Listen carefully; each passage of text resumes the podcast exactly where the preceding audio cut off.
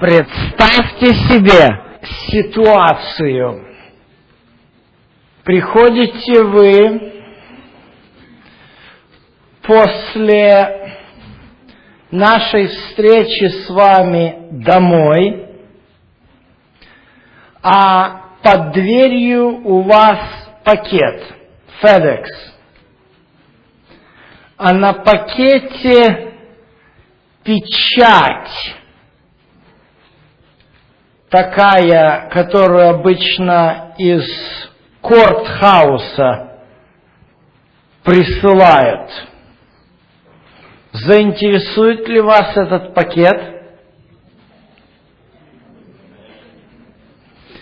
Вы подносите пакет ближе к своим глазам, чтобы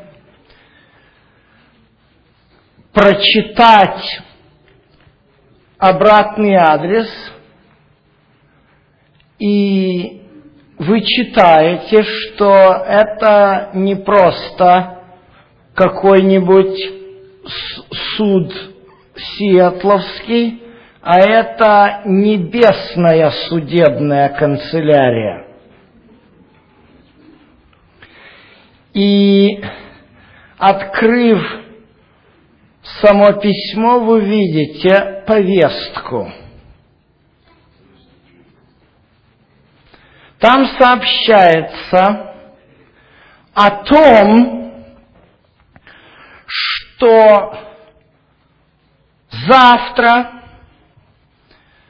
в девять утра Eastern Standard Time ваша личность, ваша персона будет исследована на небесном Божьем суде. Как вы будете себя чувствовать, получив такую повестку?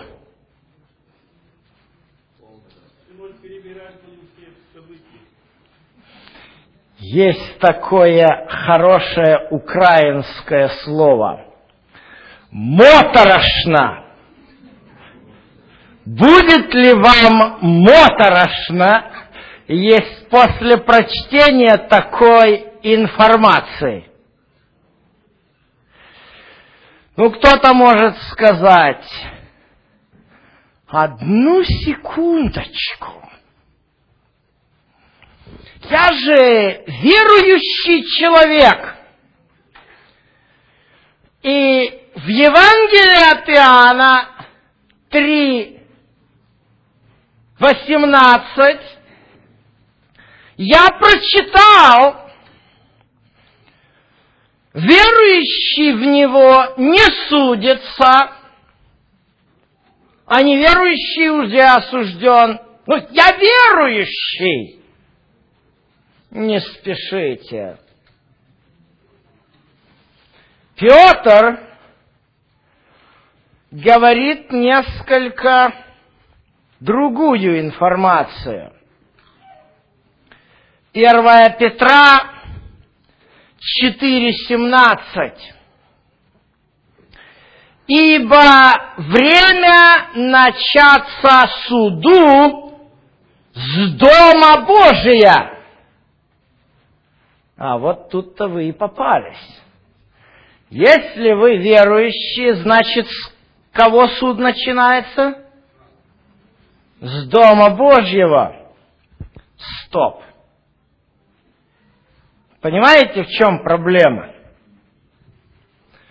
В одном месте сказано, верующие не судятся, а в другом месте сказано, Суд начинается с Дома Божьего.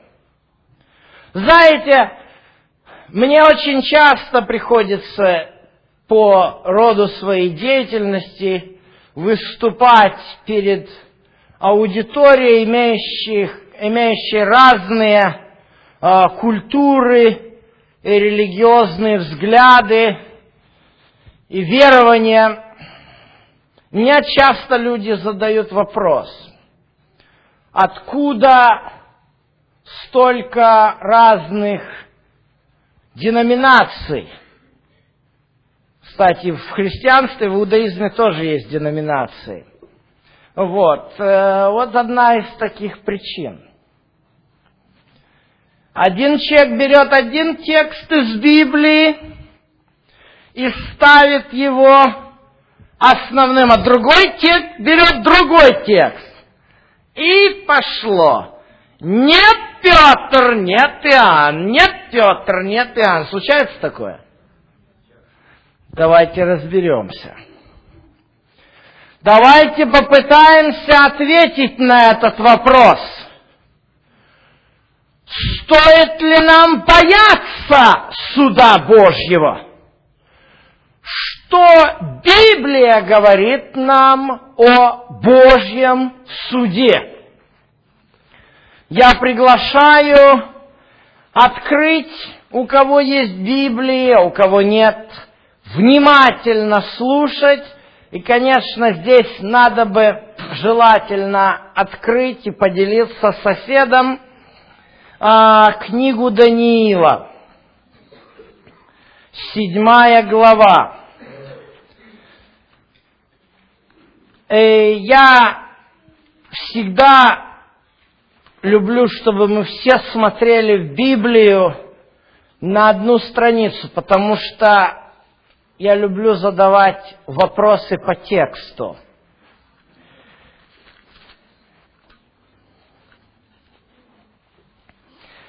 Седьмая глава книга Даниила повествует нам о видении пророческом. Даниил видел пророческие видения, которые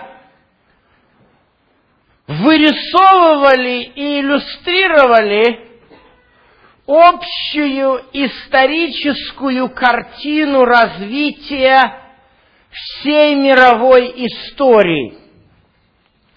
И вот в первый год Валтасара, царя Вавилонского, это чтобы было понятно где-то между 560 а, и 550 годом до нашей эры, Даниил видит одном из таких видений четырех зверей, странных зверей.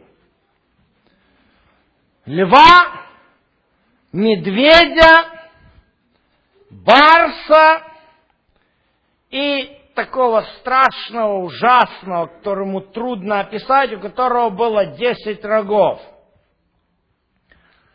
Видение это Даниилу стало сразу непонятно. Поэтому в пятнадцатом тексте он говорит о том, что дух его вострепетал в нем, и видение головы его смутили его. И он подошел, шестнадцатый текст, к одному из предстоящих, к небесному ангелу и спросил у него объяснение этого видения. И ангел дал ему ответ, что четыре зверя – это четыре царя восстанут из земли. Нечто подобное Даниилу уже было видно, э, показано. Во второй главе своей книги он, дол, он описывает историю, как ему нужно было рассказать сон царю Навуходоносору, деду вавилонского царя Валтасара. И тогда в этом Навух... сне Навуходоносор увиделся истукан, состоящий из четырех основных компонентов, каждый из которых символизировала четыре империи Ближнего Востока, каждая из которых сменяла другую. Вавилон, Медоперсия, Греция и Рим. Поэтому в седьмой главе мы видим, что ангел Господень объясняет Даниилу и нечто подобное, указывая на то, что что-то уже подобное он видел однажды. Поэтому я не хочу концентрироваться на истории, но я хочу концентрироваться на тех деталях, которые видел Даниил, начиная седьмого текста по десятый, седьмой главы Откровения. Э, Даниила, седьмой главы Даниила. Здесь показаны детали последней четвертой империи, ранее не открытые пророку. Я читаю. «После сего видел я в ночных видениях, и вот зверь четвертый, страшный и ужасный, и весьма сильный. У него большие железные зубы. Он пожирает и сокрушает, остатки же попирает ногами. Он отличен был от всех прежних зверей, и десять рогов было у него. Я смотрел на эти рога, и вот вышел между ними еще небольшой рог, и три из прежних рогов с корнем исторгнуты были перед ним. И вот в этом роге были глаза, как глаза человеческие, и уста, говорящие высокомерно. Видел я, наконец, что поставлены были престолы, и воссел ветхий днями, Одеяние на нем было бело, как снег, волосы главы его, как чистая волна, престол его, как пламя огня, колеса его, пылающий огонь. Огненная река выходила и проходила перед ним, тысячи тысяч служили ему, тьмы тем предстояли перед ним, судьи сели и раскрылись книги. Интересно, не правда ли? Давайте подведем итог того, что Даниил видел. Он видел четыре последовательно переходящие одна в другую империи Ближнего Востока, Затем он увидел, что последняя империя, ужасный зверь, имеет десять рогов, ангел истолковывает ему эти десять рогов в 24 стихе той же седьмой главы, где он говорит, что десять рогов значит, что из этого царства, четвертого, из Рима, восстанут десять царей. Затем появляется среди них малый рог, о котором есть истолкование тоже, что это иной царь, отличный от прежних. И затем начинается суд – судьи сели и открылись книги. Что происходит? Что происходит? Давайте посмотрим чуть дальше. Что происходит после этого суда? Я читаю 13 и 14 стихи. «Видел я в ночных видениях, вот с облаками небесными шел как бы Сын Человеческий. Дошел до ветхого днями и подведен был к Нему. И дана была Ему власть, слава, царство, чтобы все народы, племена и языки служили Ему. Владычество Его, владычество вечное, которое не пройдет, царство Его не разрушится. Кто этот Сын Человеческий, скажите, пожалуйста? Нет сомнения. Кто, что это за царство его такое? Когда это царство, которое не разрушится, наступает? Когда? После суда. И что это за царство? Второе пришествие, правильно? Есть у кого-то другие предложения? При втором пришествии Христос устанавливает царство, правда? Что тогда, какой мы вывод делаем логический?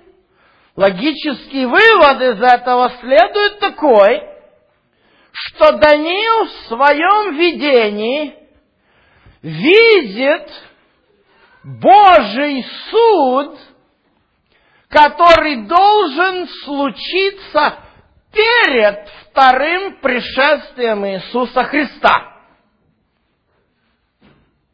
Это серьезная проблема, потому что большинство христиан, я думаю, что все христиане, очень хорошо знают, что такое Божий суд. Потому что в Евангелии от Матфея 25 глава, у нас есть очень известная притча Иисуса Христа, где написано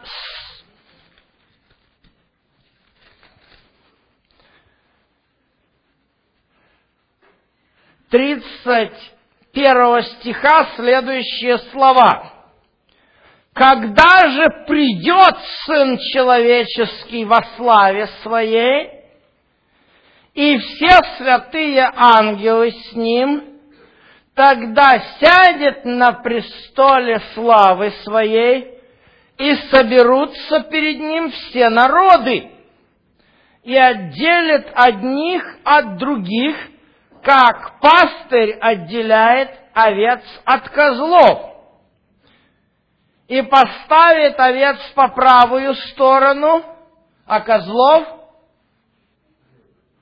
и кому и, и тем, кому поставил по правую сторону, что говорит? Придите, благословенные в царство Отца моего, наследуйте землю, правильно? А тем, кто по левую стоит, что говорит? Идите, проклятые, куда? В огонь вечный. Это что называется? Это суд, правильно? Это суд. Когда этот суд происходит? Перед? После, 31 стих. Когда придет Сын Человеческий во славе Своей. Ну, что будем делать? Кому будем верить? Матфею, который описывает нам суд до прише... после пришествия Христа, или Даниилу, который описывает нам суд до пришествия Христа. Кому будем верить? Если мы верим, что все Писание богодухновенно, и что оба этих библейских автора, разница между которыми в 450 лет и, больше, 500 лет, то если соавтором каждой из этих двух разных книг был Святой Дух, то у нас есть только одно решение вопроса. Принять факт, что Библия говорит о двух судах. Суд, книги, описанный в книге Дани, э, Матфея, это тот же самый суд, который описан в книге Откровения, происходит по пришествию Христа. Это суд известный всем. На него не приходят верующие в Иисуса. Ибо на этом суде всякий верующий Иисуса стоит по какую сторону? По правую. Нет проблем. Вопрос, что происходит на суде описанном у пророка Даниила, менее известном и таинственном суде. Об этом суде мы сегодня будем говорить. Об этом суде размышляет всякий израильтянин – в осенний период десятидневный. Десять дней между днями трубного звука и днем искупления называются днями благоговения. В эти дни народ Божий всегда исследовал себя и смирял свои души, согласно книге Левит, 16 глава. Это, эти дни очищения и суда настолько важны, что Божьим провидением Моисей поставил именно эти тексты в самый центр пятикнижия, Торы. Мне часто задают вопрос люди о том, как текст Библии дошел до нас и можем ли мы доверять тому, что мы сегодня читаем в переводе. Не поменял ли кто-то чего-то там в течение там средних веков или в первом тысячелетии, что-то да не повыбросили ли они или нет? Я уверяю вас, что это было невозможно. Апостол Павел в послании к римлянам, вторая глава, третья глава, первый и второй текст пишет о том, что какое преимущество быть иудеем. И говорит великое, ибо им поручено Слово Божье. И так и случилось. Иудеи имели серьезную традицию переписки. И даже если что-то в тексте священных книг не соответствовало их пониманию, они ни при каких обстоятельствах не могли изменить даже букву в этом тексте.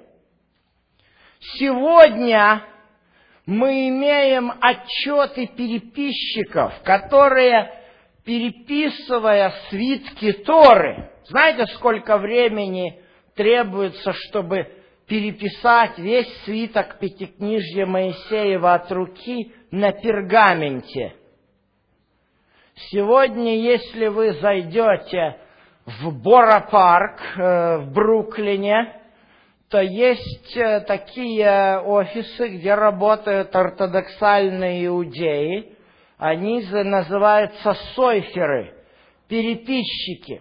Вы можете себе заказать семейную реликвию, и в течение полутора лет вам от руки на пергаменте напишут полный свиток Торы приготовьтесь заплатить за это 95 тысяч долларов. Так вот, в конце текста Пятикнижия в издании иудейской Библии Ветхого Завета – находится отчет переписчиков. Переписчик должен был посчитать количество слов, количество букв и найти серединный текст. Знаете, сколько букв в Пятикнижье Моисеевом в Торе? 400 тысяч 857 и число должно сойтись. Если число не сходилось с предыдущим отчетом, весь свиток выбрасывался на мусорку. А вы знаете, какой текст находится в самом центре Пятикнижья Моисеева? Левит 16 глава текст, говорящий о великом судном дне, о дне очищения, о дне искупления. Именно об этом суде говорит нам пророк Даниил. Нас нет времени смотреть на восьмую главу, но там продолжается это видение – и там говорится о том, что святилище будет очищено. И в иудейском календаре, в иудейском понимании все наоборот. Если христианам известен более всего суд, описанный в Евангелии от Матфея, где овец по правую, а козлов по левую. После пришествия Христа. То христианам, если христианам это известно, то иудеям известен как раз другой суд. Суд, который случается перед великим праздником Кущи, праздником кущий, который всегда был символом великого нового Иерусалима перед пришествием Христа. Что же это за суд? Зачем он нужен? Для чего в Библии два суда? Давайте продолжим изучение седьмой главы книги Даниила. Мы остановились на том, что у нас была последовательность из разных империй и царств, которая заканчивалась весьма странным царем, отличным от прежних, царем, который выглядел как некий такой странный малый рог. Ангел Господи, именно после того, как этот малый рог имел уста, говорящие высокомерно, ветхий днями Господь Бог садится на свой престол, и начинается суд. Что же происходит? Давайте посмотрим. Даниилу тоже интересно. И поэтому в 20 стихе, в 20 стихе 7 главы он объясняет и задает вопрос ангелу Божьему. Он желает узнать точного объяснения о четвертом звере и о десяти рогах, которые на голове, и о другом, о том самом роге, у которого были глаза и уста, говорящие высокомерно, который по виду стал больше прочих. А вот теперь обратите внимание и слушайте очень внимательно, как он этого рога описывает.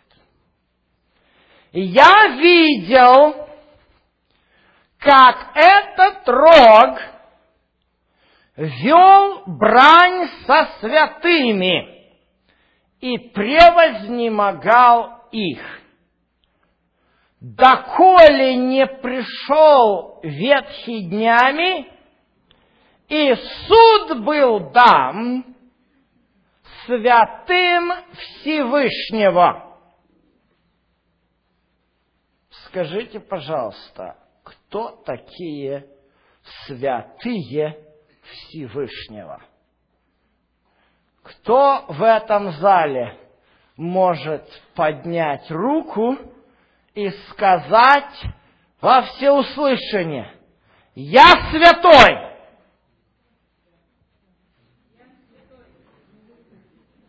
Кто может это сделать? Я смотрю, часть поднимают, а часть не поднимает. Что ж, давайте попробуем поработать над этим словом. Начнем с русского языка. А, скаж... Вы помните, в школе учили синонимы, антонимы, да? скажите мне, пожалуйста, какое слово противоположно по значению слову «святой»? Вот вы и попались. Неправильно! Слову «святой» противоположно слово «не святой». А слову «грешный» безгрешный. Давайте еще раз попробуем. Скажите, кто в этом зале безгрешный? Что, на меня смотрите? А кто в этом зале святой? Я руки не поднимаю. Не все убедились. Хорошо. Открою вам секрет – о том, что такое слово «святой». Вы, наверное, представляете себе хорошо христианскую свадьбу. Как заключается брак в христианской церкви?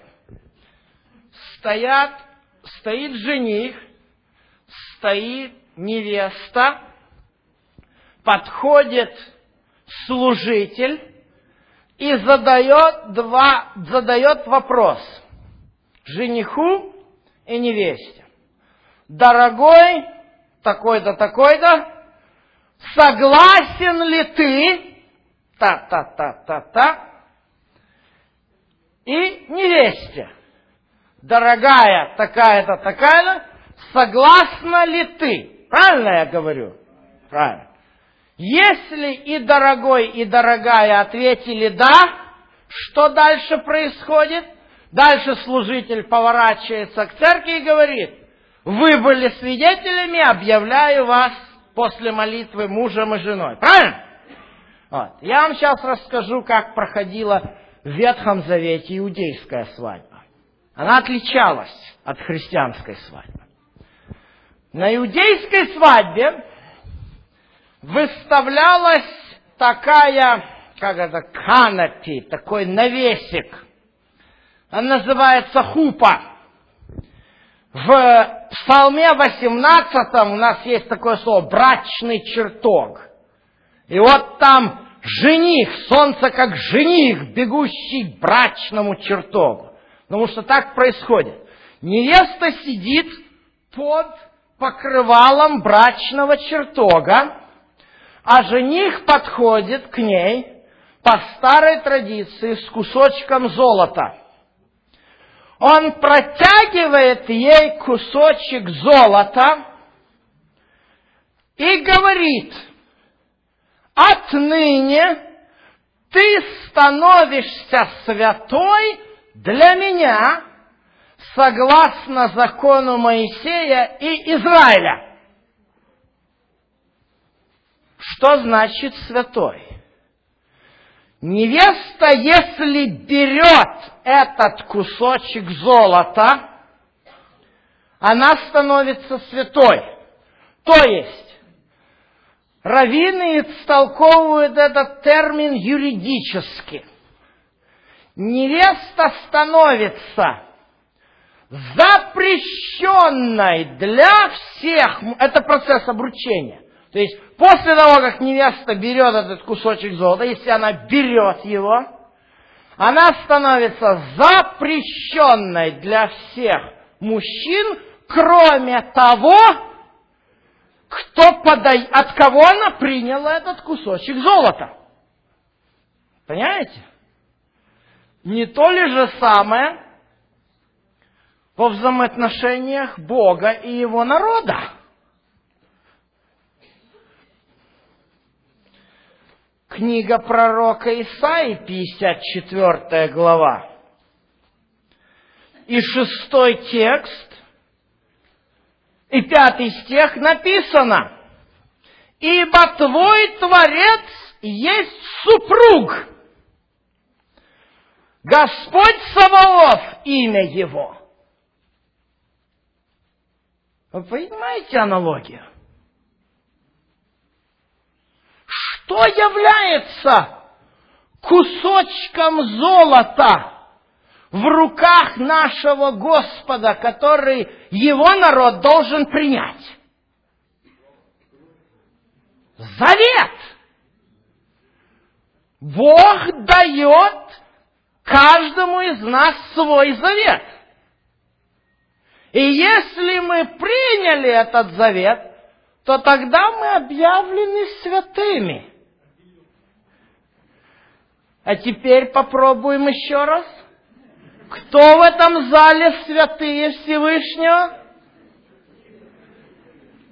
Все, кто заключили завет с Господом, являются святыми Всевышнего. О, в любом браке есть синусоида. Поэтому мы не безгрешны. Но пока мы остаемся в браке, мы святые Всевышнего, а кто не заключил завет с Господом, нет проблемы. Господь сегодня протягивает к вам свой святой завет и готов принять вас свою святую семью. Поэтому то, что делает малый рог, ведя брань со святыми Всевышнего, кого это касается? Это касается нас с вами, не правда ли? Давайте смотреть, как это нас касается. Я еще раз читаю стихи 21 и 22. И я задам вопрос, а вы слушайте внимательно. Стихи, не вопрос. Я видел, как этот рог вел брань со святыми и превознемогал их, доколе не пришел ветхий днями, и суд был дан святым Всевышнего. А теперь вопрос. Вы услышали текст. Мне не надо больше повторять. Или повторить еще раз. Не надо. Теперь вопрос. Кто сидит на скамье подсудимых? Вот вы и попались. Вот вы и попались. Суд был дан святым Всевышнего. Что значит суд был дан кому-то? Откройте со мной Псалом, девятый, последний текст. 38 и 39. Вы знаете, это серьезная проблема вообще, когда мы говорим о суде, потому что особенно наш постсоветский русский менталитет имеет две проблемы.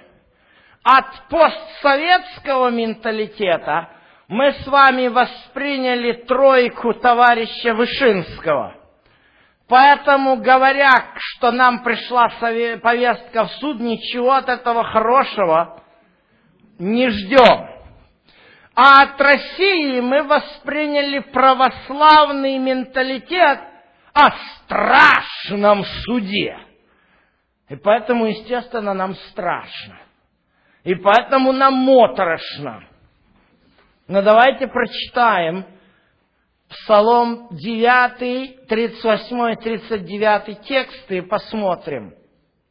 Господи, Ты слышишь желания смиренных, укрепи сердце их, открой ухо Твое, чтобы дать суд сироте и угнетенному. Скажите, пожалуйста, что сироту и угнетенного в ад отправляют здесь? Для чего суд суроте и угнетенному? Для защиты. Вот для чего был дан суд святым Всевышнего. Чтобы защитить их от кого? От сатанинской силы малого рога, которая ведет с ними брань. Нуждаемся мы в защите. Нуждаемся ли мы в том, чтобы судиться с врагом рода человеческого? Знаете, каждый суд, особенно здесь, в Америке, я не знаю, бывали ли, изучали ли вы здесь американскую юриспруденцию, на каждый суд имеет название. Помните, был такой фильм Крамер против Крамера. Это было судебное дело э, двух супругов, один против другого.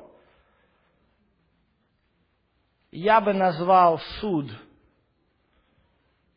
описанный в книге Евангелия от Матфея, 25 глава, Бог против грешников – а суд в книге Даниила, седьмая глава, человечество против сатаны. Мы нуждаемся в защите от сатанинского малого рога. А что сатана сделал нам? Ну, это нетрудно увидеть. Сатана сделал очень интересную вещь, если так переложить это на юридический вопрос.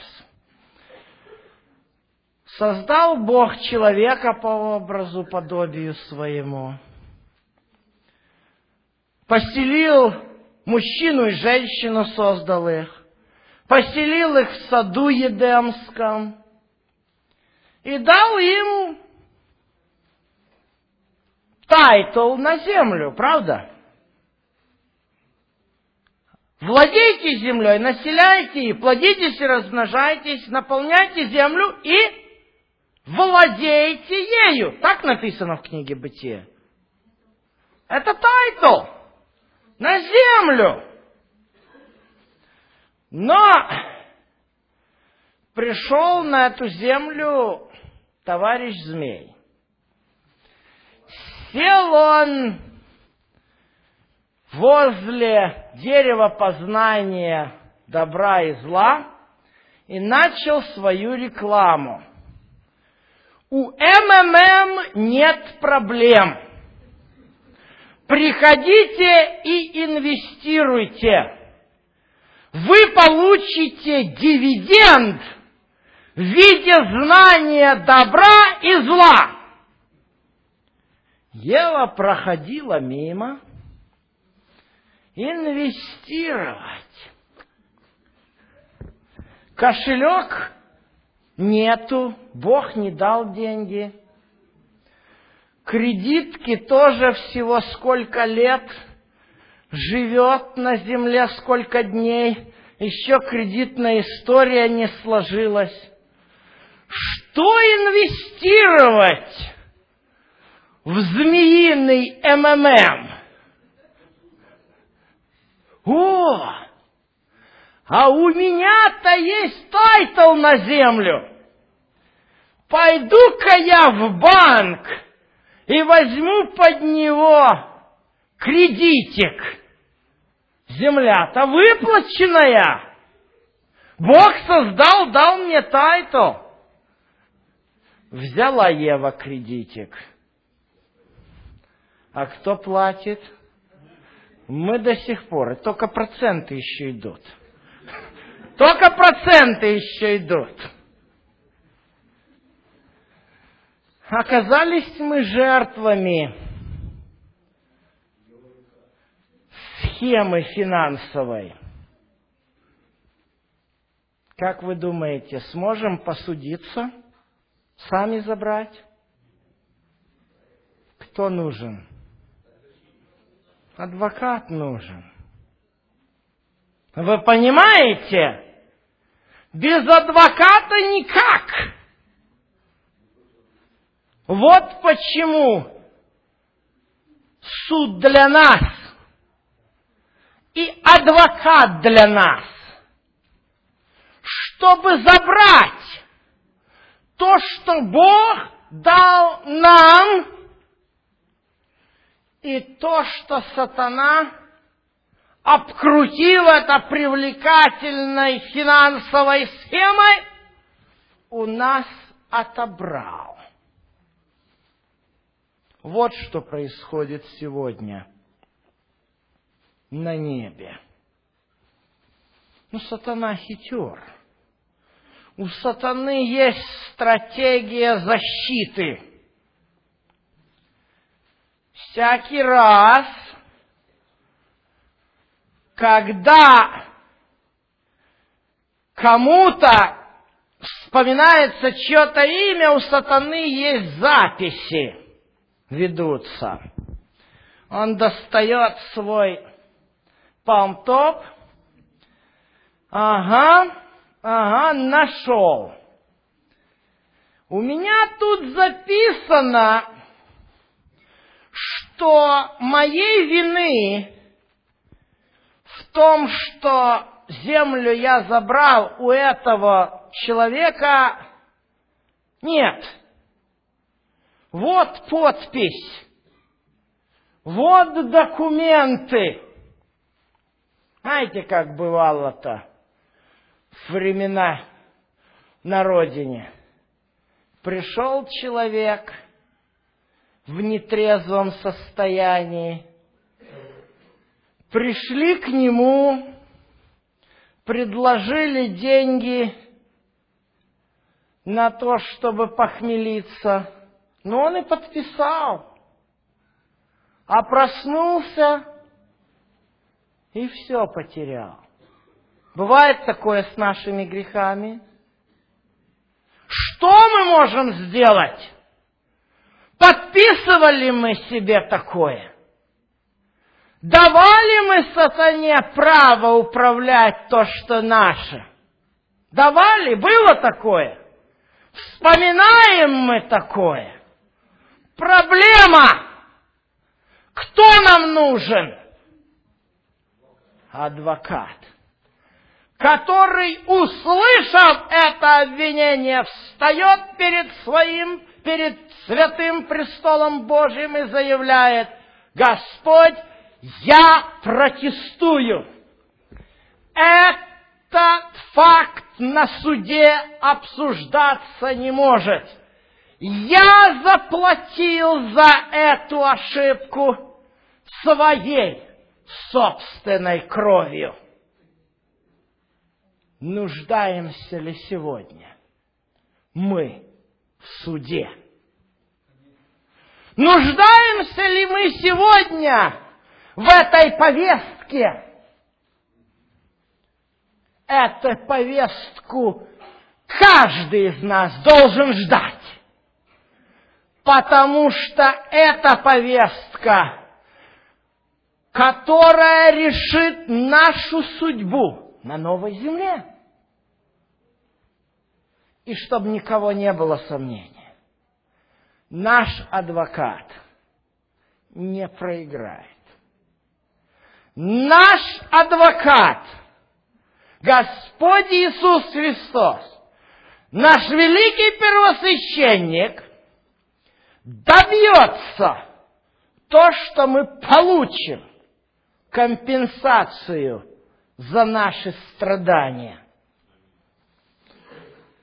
вот почему апостол Петр пишет, ибо время начаться суду с дома Божия. Знаете, почему с дома Божия подчеркивается? Понимаете, когда народ узнает о компенсации,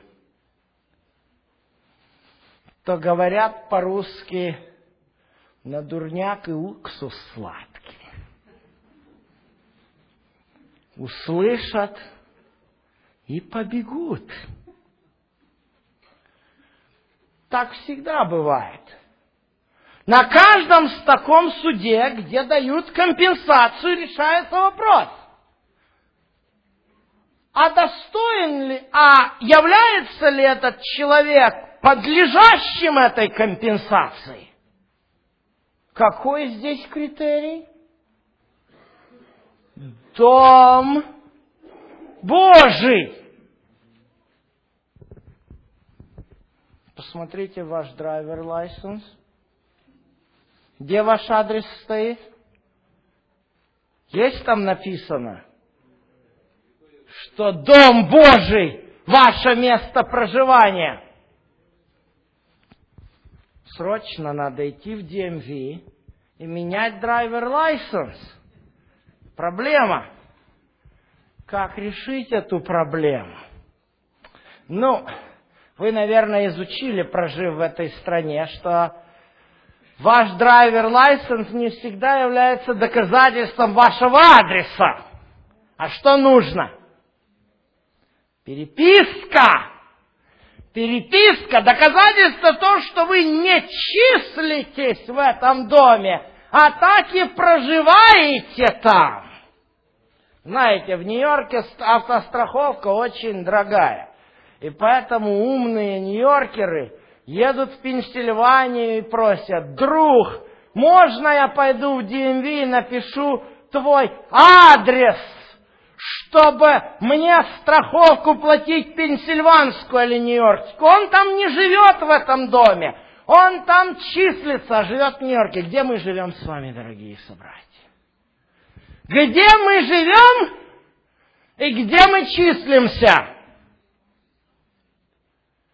Что мы хотим делать сегодня с нашим местом проживания? Что мы хотим сказать сегодня Богу? Я хочу, чтобы сегодня каждый из нас задумался, где наше истинное место проживания, где наше помышление сердца, с кем мы имеем переписку, кем мы общаемся, кто вместе с нами присутствует на наших, за нашим столом, в нашей повседневной жизни, числимся ли мы только у Бога, или мы проживаем с Богом. Дорогие, еще не поздно. Еще не поздно сегодня сказать Господу и принять решение, и сказать, как сказал Давид когда-то, как прекрасно быть в доме Твоем, Господи. Я хочу сегодня, чтобы каждый, кто желает еще раз и еще раз перепосвятить себя на проживание в доме Господа, чтобы вышли сюда. И мы совершим особую молитву посвящения, перепосвящения Господу. Пожалуйста, не стесняйтесь, выходите. Мы хотим вместе молиться. Мы хотим, сейчас будет пение, и пока а, брат будет петь, я хочу, чтобы мы все собрались здесь.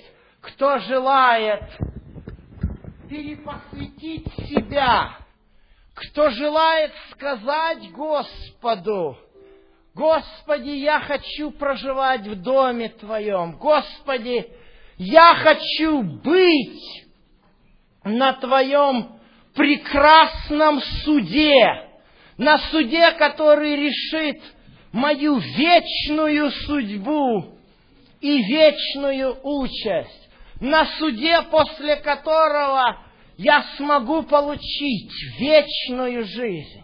Пожалуйста, пожалуйста, Господь сегодня ожидает каждого из вас.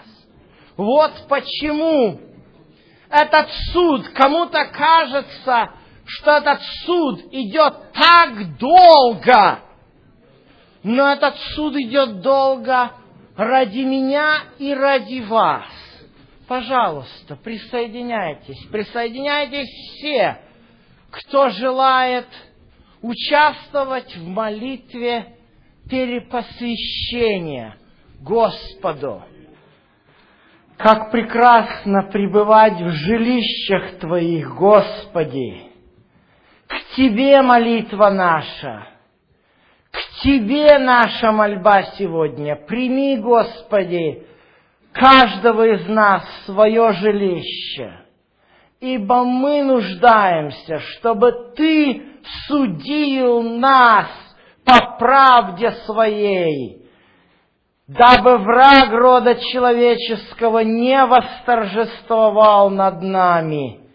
Господи, помоги нам быть и быть всегда в доме Твоем, чтобы сердце наше было там, ибо мы, ибо мы желаем быть судимыми Тобою, желаем искать лица Твоего, защиты Твоей, милости Твоей, о чем мы просим во имя пролитой крови Сына Твоего, Иисуса. Аминь.